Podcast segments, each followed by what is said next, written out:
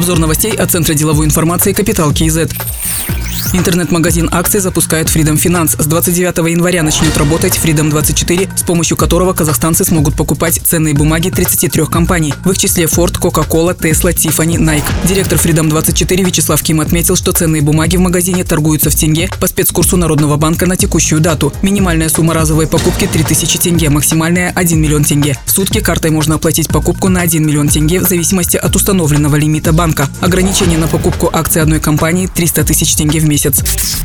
Министерство финансов намерено наделить нотариусов правами налоговых агентов. Это планируется сделать при ведении всеобщей декларации. Например, при покупке имущества, если у продавца возникает доход, то нотариус может сразу удерживать подоходный налог и перечислять его в бюджет. Такой механизм предлагают внедрить с 2021 года, сообщил вице-министр финансов Канат Баедилов. Также в планах ведомства перевести все первичные сделки по купле-продаже жилья в безналичный расчет.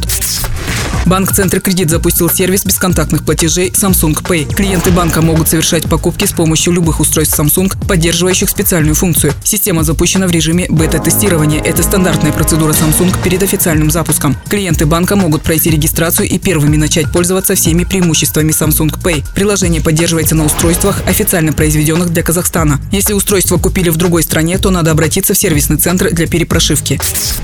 В этом году в Казахстане начнет работать единый банк проектно-сметной документации для строительства. Об этом сообщил заместитель премьер-министра Роман Скляр. По его словам, акиматам надо применять типовые документы, что сэкономит до 65% расходов при проектировании. Кроме того, по мнению Романа Скляра, надо использовать мощности домостроительных комбинатов, усилить взаимодействие с бизнесом и населением по выделению земельных участков и подведению коммуникаций. Ранее сообщалось, что в текущем году планируют построить 15 миллионов квадратных метров жилья.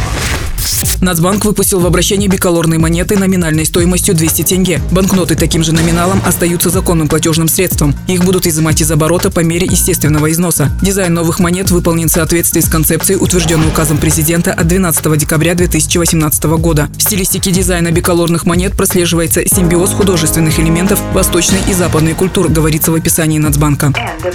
Другие новости об экономике, финансах и бизнес-истории казахстанцев читайте на Капитал Киезет.